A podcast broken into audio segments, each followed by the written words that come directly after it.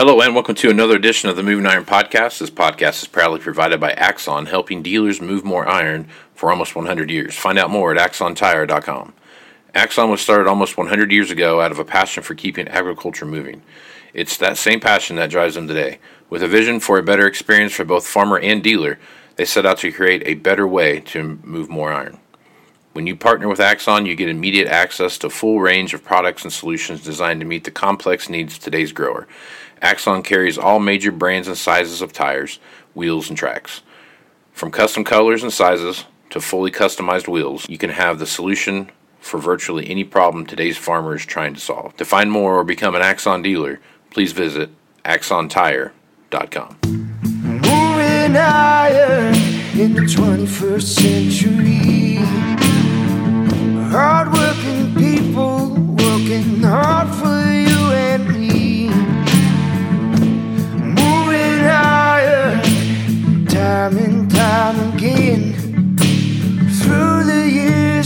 Find us here.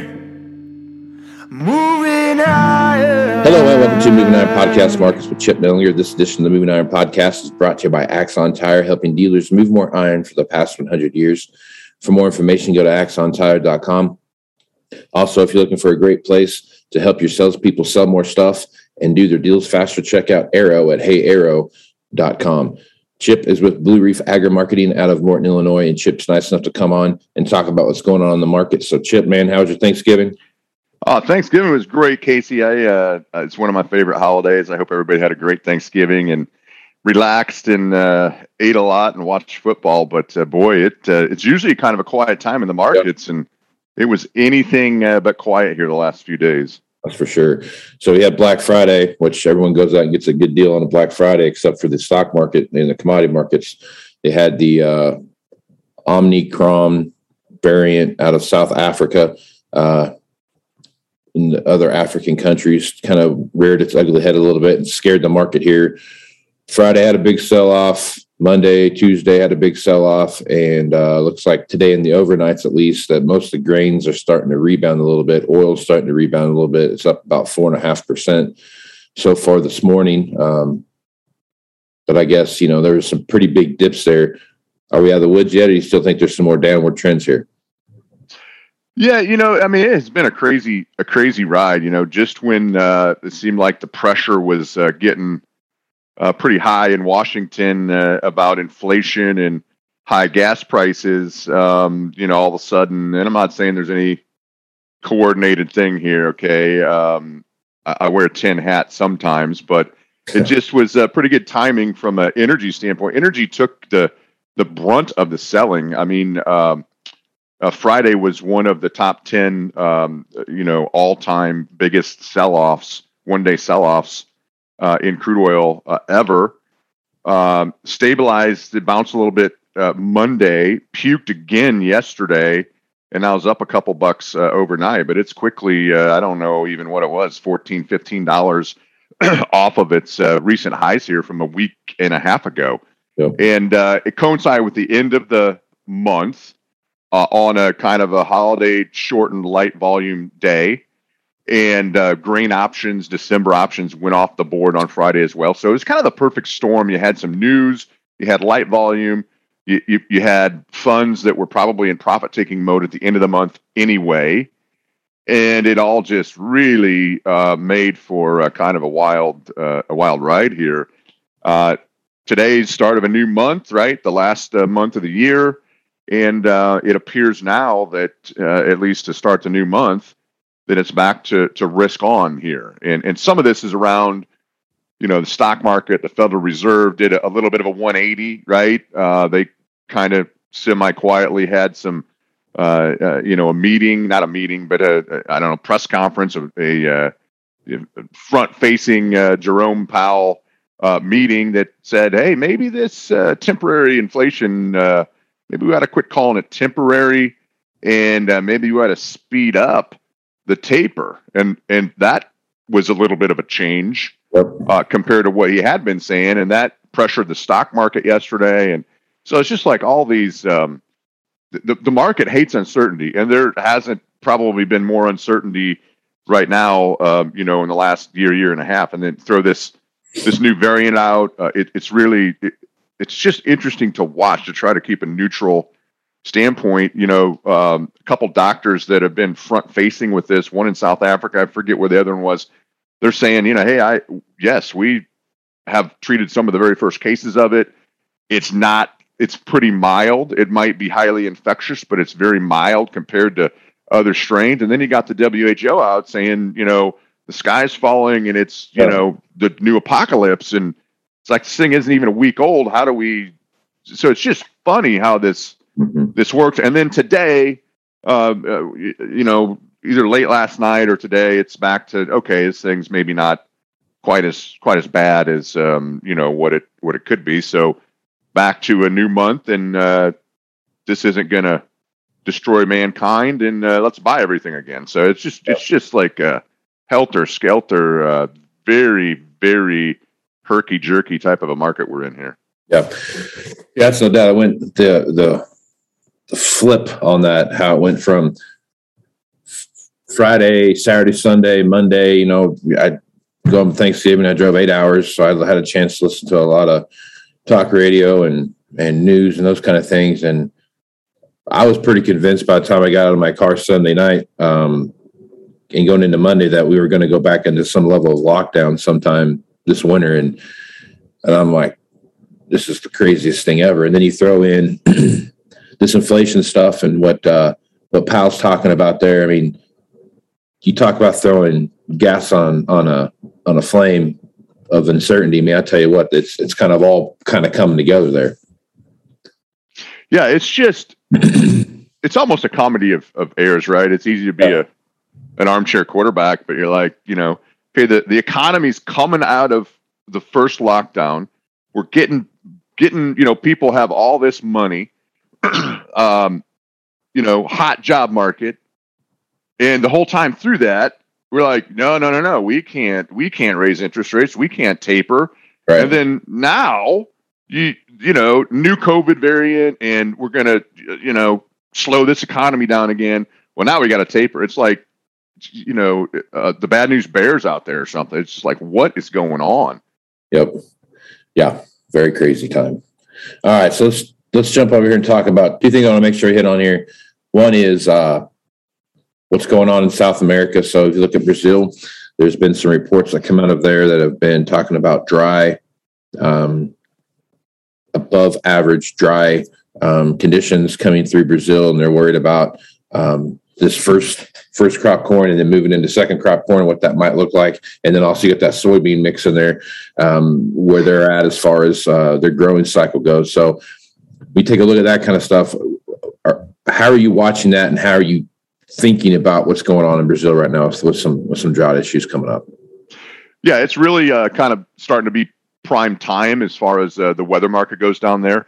it is La Nina. There was some uh, uh, reports out yesterday that they expect La Nina to continue to be strong uh, even uh, through about January, February. That's more than enough time to keep Argentina and southern Brazil on the dry side, and it has been in those areas um, below, not like horribly dry, but we're just getting into the time frame here, December, January, where it really is going to start mattering. And so now that we've turned the calendar to December, the the, the bean market, especially, and, and to a lesser extent the corn market, is going to be watching these forecasts on a daily basis out of southern Brazil, out of uh, northern Argentina, and the balance sheet's tight enough we can't really afford to lose much out of it. Uh, and world demand is is is good, right? Um, I think everybody expects this big bounce back in production uh, out of uh, Brazil and, and South America. And I think the market, the bean market, has gone a long way in, in factoring in a big crop, like 140 plus million ton bean crop out of Brazil. And if they're going to fight dry weather in southern Brazil, which happens to be some of the better, more productive ground. The northern part of Brazil at this stage looks really good. They've been getting rain. Um, that's not an issue. They're going to have good production. It looks like the southern uh, areas are, um, you know, higher yielding, and they have been on the dry side. And uh, you know, if the expectations start ratcheting backwards because of dry weather, um, you know, you're going to see on top of this inflation, if this inflation talk continues, you know, the, the bean market probably is the market where the funds have the most amount that they could add to this. And so it could get really interesting before it's said and done. Um, you know, not trying to predict anything, but it you just have to be ready for anything. You could tack a buck and a half, two bucks on beans very quickly if if this is a big if Brazil and, and northern Argentina are going to fight dry weather over the next six or eight weeks. Uh, if they start getting you know good rain and ensure a big crop, you know you you you probably haven't seen the lows yet. So I think you just have to be prepared for potentially uh, wild volatility, and then throw in all this other garbage we got going on with uh, you know inflation and interest rates and and COVID and you know that that in itself is more uncertainty than we've seen in in decades and you know you got to play out this whole weather market thing on top of that. So it's uh get ready for some potential uh, fireworks here uh, in the case of beans. And it's going to spill over to corn too. Corn is arguably as tight as beans on the balance sheet. And um, we've had you know great demand here you know both on crush pace um, on our beans and our on our ethanol margins have been really good. This crude oil thing is um, you know obviously chiseled into these uh, margins just a little bit, but our demand overall has been really good. And so, uh, high alert the next six or eight weeks as far as South American weather goes. And it's, um, you know, we never had to fight this uh, 10, 12, 20 years ago. And now you really have two weather markets a year, you know, uh, June, July, August for us and uh, December, January for, you know, kind of South America. And, and so we're into starting into the very early stages of a potential weather market here as far as the South American summer goes, their main production time. Right.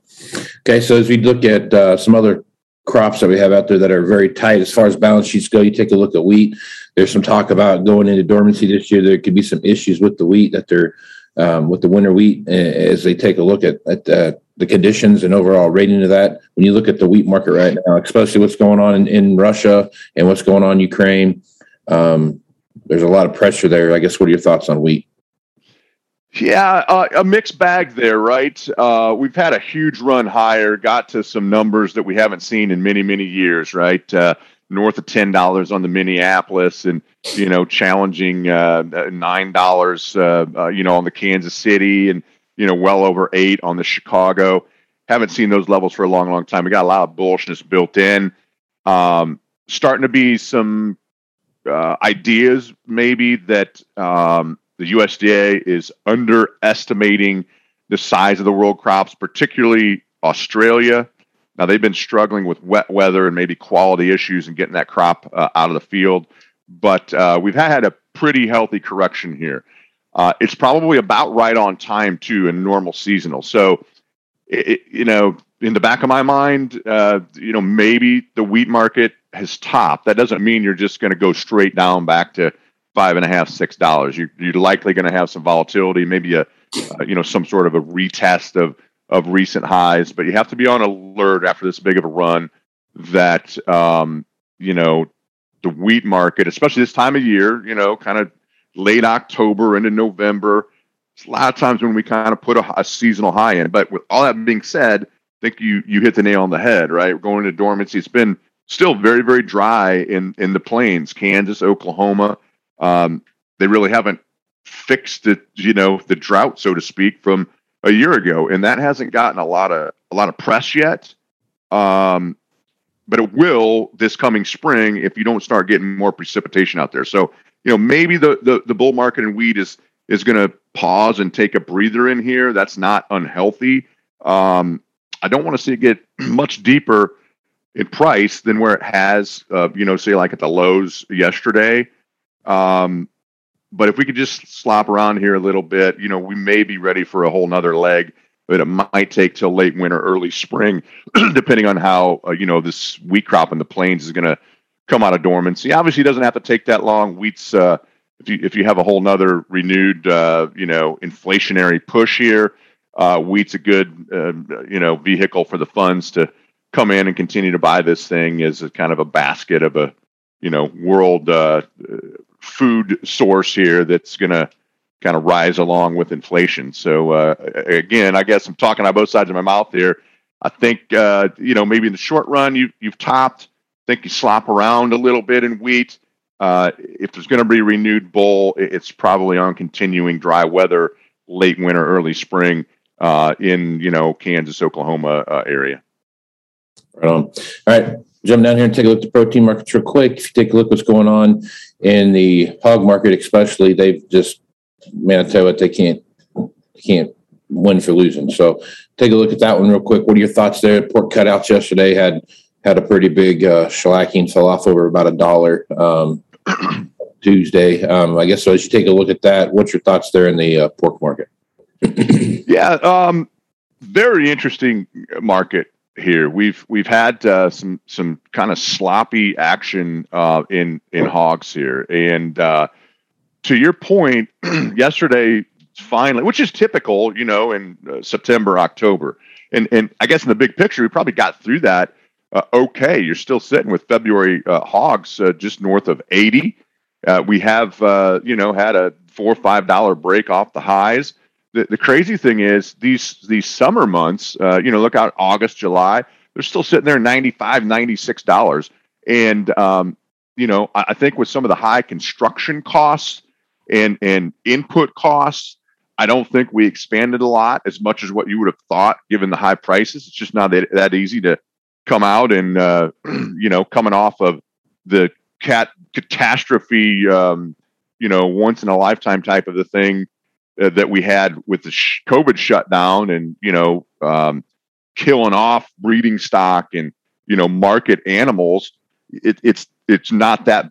Then you have this huge price rise, and I don't think you got the, the what you would have normally thought is all the expansion from high prices. And uh, you know, China, yeah, maybe they built their hog herd up, maybe they haven't. Um, they continue to lightly be buyers of U.S. pork. I think the hog market maybe yesterday started to tell you that we're past the glut that you normally have, uh, you know, in the in the third quarter, and um, you know maybe coming out of it and things are starting to get strong. And I I like these deferreds. I mean, you know, June, July, August, uh, nor, all north of 95, even with this recent break, and uh, you know maybe one of the bright shining stars here uh, going into the you know new year of 2022 is is the hog market and cattle aren't too far behind. They've had a little break from the highs, but you know they uh, have their own kind of bullish fundamental issues with the sheer amount of of breeding stock cows and and heifers that we've put into the system. I think it's kept maybe a little bit of a lid on cash prices for a few months here, um, and, and, the drought really hasn't fixed itself. There's a lot of hope that we can kind of get uh, some better precipitation, some snow out uh, you know, in these western areas of uh, Montana, Wyoming, uh, maybe some snow, rain, whatever it is, and in the plains. But uh, you know, fundamentally, we uh, we should be kind of at the bottom of the cattle cycle, and you know, killed a lot of uh, cows and heifers the last year or so. I think that bodes really well for things out ahead of us. Maybe not next week in cattle, um, but you know, certainly out into you know summer and and next winter a year from now i think that uh, you know things look pretty solid from a from a livestock standpoint which is is good because those guys have uh, you know been through some challenges here obviously in the last 18 months. Yep sure have. Well chip good stuff as usual. Folks want to reach out to you and get more information about what you're doing there at blue reef agri marketing or just some help working on that uh, plan right now I mean, because there's a lot of stuff going on right now that's going to throw some loops and some plans. So if folks are working on that, what's the best way to get a hold of you? Yeah, best way is just give us a call 309 550 7213. We'd love to love to chat with you about your plan. Uh, it is time to to have one. We didn't even talk about new crop stuff, but uh, you know these record high input costs and what kind of acreage mix guys are making that decision right now. And uh, you know we've had some opportunities, uh, you know, even within the last week uh, well north of 1250 on these new crop beans. So uh, got to have a plan. The quicker you have one, the the more able you're uh, you know uh, to execute on that plan and pull the trigger when uh, when the time happens. So don't have don't hesitate to give us a call. Absolutely. Well, I am Casey Seymour with Moving Iron Podcast. Make sure you check me out on Facebook, Twitter, Instagram. That's where you're going to find the latest editions of the Moving Iron Podcast. Also, go to Moving Iron LLC for everything Moving Iron related. So, Chip, thanks for being on the podcast, man. All right. Thanks for having me, Casey. Um, with that, I'm Casey Seymour with Chip Nellinger. Let's go smart folks. Out. You want to have a meaningful competitive advantage to help sell more equipment. Whether you represent the sales, parts, or management department of an implement dealership, there's a surprising amount of complexity when it comes to tire, wheel, and track technology. Let Axon worry about that so you can get back to supporting your customers. Axon has leveraged years of experience to create a streamlined process that gives you a proven path to help today's grower and sell more equipment. The roots of their organization go back almost 100 years to the invention of the rubber tractor tire. Supporting agriculture is the number one driver of Axon from product development through sales and service.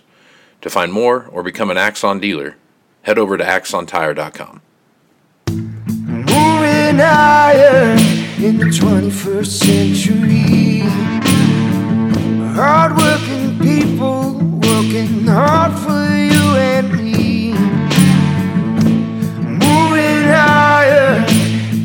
time and time again. Through the years, you'll find us here, moving higher.